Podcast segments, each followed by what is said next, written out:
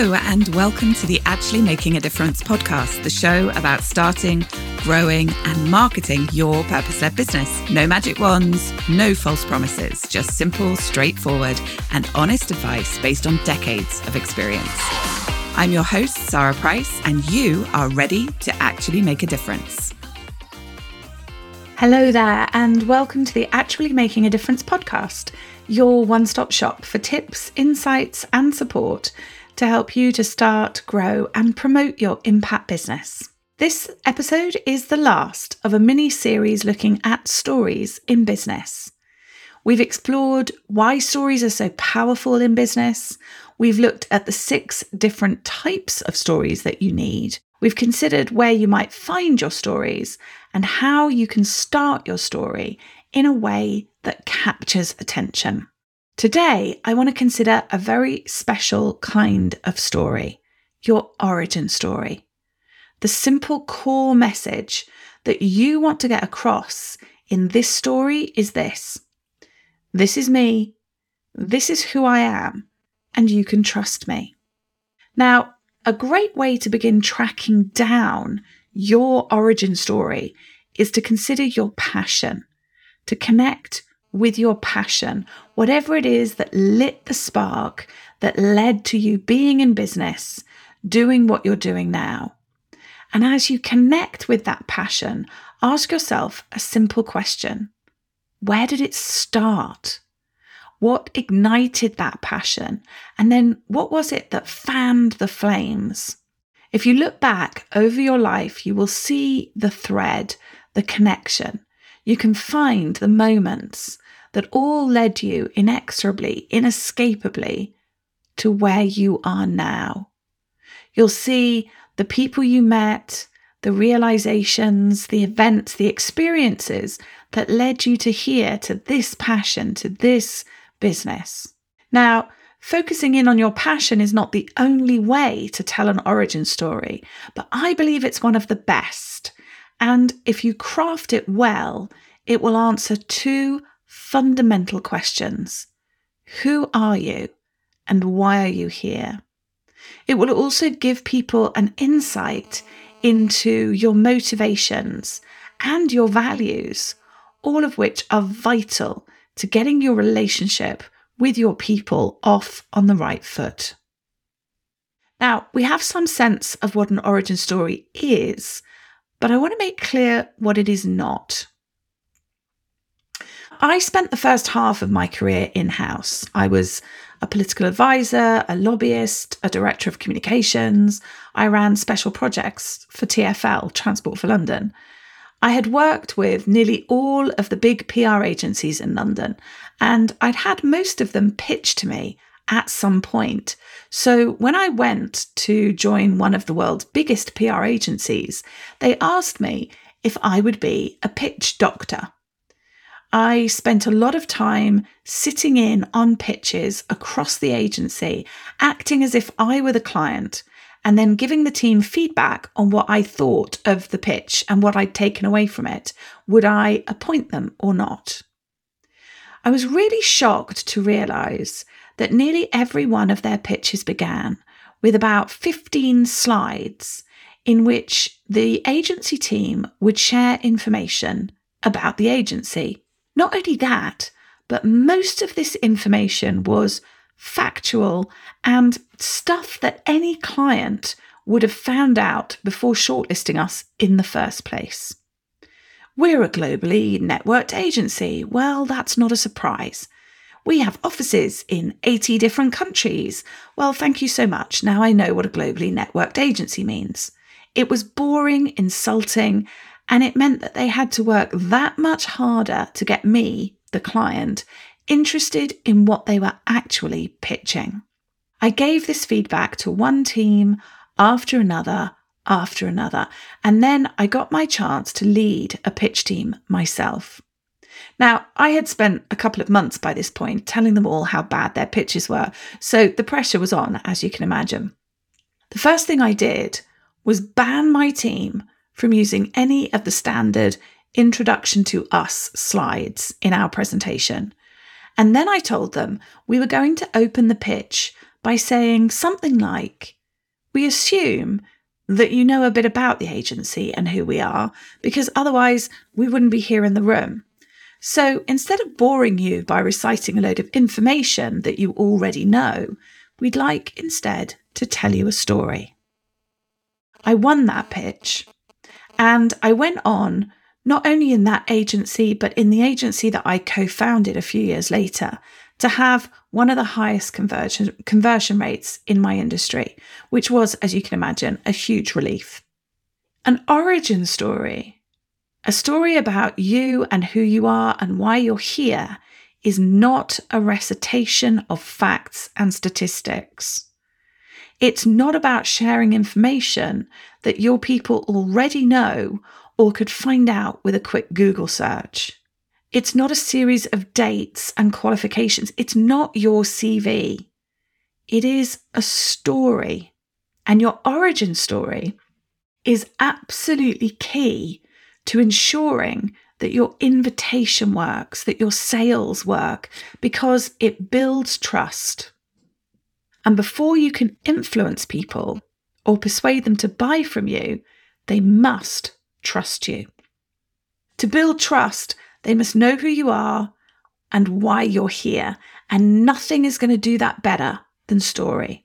They must feel as if they know something about you, something unexpected or intimate, perhaps.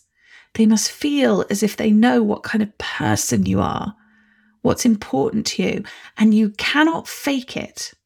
You need to be authentic. You need to be willing to share something real about your life which I know is going to make some people uncomfortable.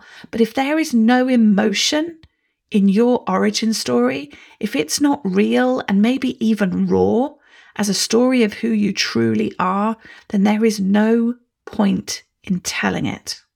Now, you can use your origin story at any part of the sales and marketing cycle. You can use it to attract people towards you. You can use it to nurture your relationship with them. You can use it as part of your invitation. You can use it during your delivery. And in any number of ways, you can use it as your About Me section on your website, or use a cut back version of it as your introduction when you're giving a presentation or running a workshop or speaking at an event. The point is that the story builds rapport. Now, I've already shared some examples of stories and origin stories in this podcast. These stories give you some insights into who I am and why I'm here, what motivates me. The belief that purpose and profit can align, my rage at the injustice of people feeling that they have to choose between making a difference, being of service, and making a living. But today I want to share another story which I hope will inspire you to consider your own origin story. I am passionate about communications, and that passion began with an even greater love my great love words. Spoken, written words. Words that are used to explain, to persuade, to promote, and to entice. Words are my passion. And my love for words is where my story starts. It's late. I should be asleep. I'm lying in bed, snuggled down under my warm duvet. I can smell the soap from my bedtime bath and the faint scent of lavender drifting up from the garden through the open window. My sister is already fast asleep, breathing softly and occasionally muttering something about jam tarts and a fish. I wonder for a moment what her imagination has conjured up to entertain her as she sleeps. I can hear the faint sounds of the TV in the kitchen running water, dishes, cutlery clashing together, drawers opening and closing. Mum is clearing up after dinner. But I am listening intently for a very specific sound. And there it is tyres on gravel. Dad is home. The car door opens and closes, the back door too. Soft, affectionate murmuring in the kitchen, and then the sound of Dad's reassuringly heavy tread on the stairs as he comes up to say goodnight. I cannot contain myself. No hello, no how are you. The self centeredness of childhood has not yet been socialized out of me. I have been waiting for ages and I'm impatient. Please, Daddy, will you tell me a story? Before I could read, I loved stories. And I loved those moments spent with my wonderful dad, often still in his suit, smelling of aftershave and cigars and great red wine. He would read me novels and fairy tales in his deep, gravelly voice, and I was transported away from the shadows of my room and the warmth of my bed to a cold world beyond a wardrobe, to a hobbit's home, a princess's castle, or a speeding spaceship. Books were doors to other worlds, and as much as I loved that time with my dad, I was impatient to get the keys to those doors for myself. By the time I was five, I was a voracious reader. I read everything I could lay my hands on. I didn't confine myself to books and comics. I read newspapers, cereal packets, ads on buses, leaflets that came in the mail. If it had words on it, I wanted to devour them. By the age of eight, I'd read nearly every book in our house and was making regular trips to the mobile library for more, only constrained by what I thought was a really stupid rule about the number of books that could be withdrawn at any one time and the fact that the librarian wouldn't let me get books from the grown up section. Does that rule make any sense to you? Never did to me. Every day, I would immerse myself in another world created by another author simply by scratching words onto a page. I thought words were actually magical. They could create these worlds that were my escape. And I've never really lost that sense of the magic of words. When I was about nine, I moved to a new school. I was the posh girl from the convent school with perfect diction and no knowledge of slang or swear words, showing up in a blazer to a mixed state funded primary school where every child appeared to be speaking a foreign language to my somewhat naive ears. To the children there, I was an oddity. They nicknamed me Posh Paws after the dinosaur on a popular children's TV programme of the time, and they made fun of my voice, my hair, the clothes that my mum spent hours making for me. The first few months at that school were amongst the loneliest of my life. I was bullied relentlessly by a girl called Michelle and her friends and would come home each evening exhausted and wrung out from trying so hard to be brave. I learnt that the magic of words could be used to destroy worlds as well as create them, that they could be weapons as well as spells.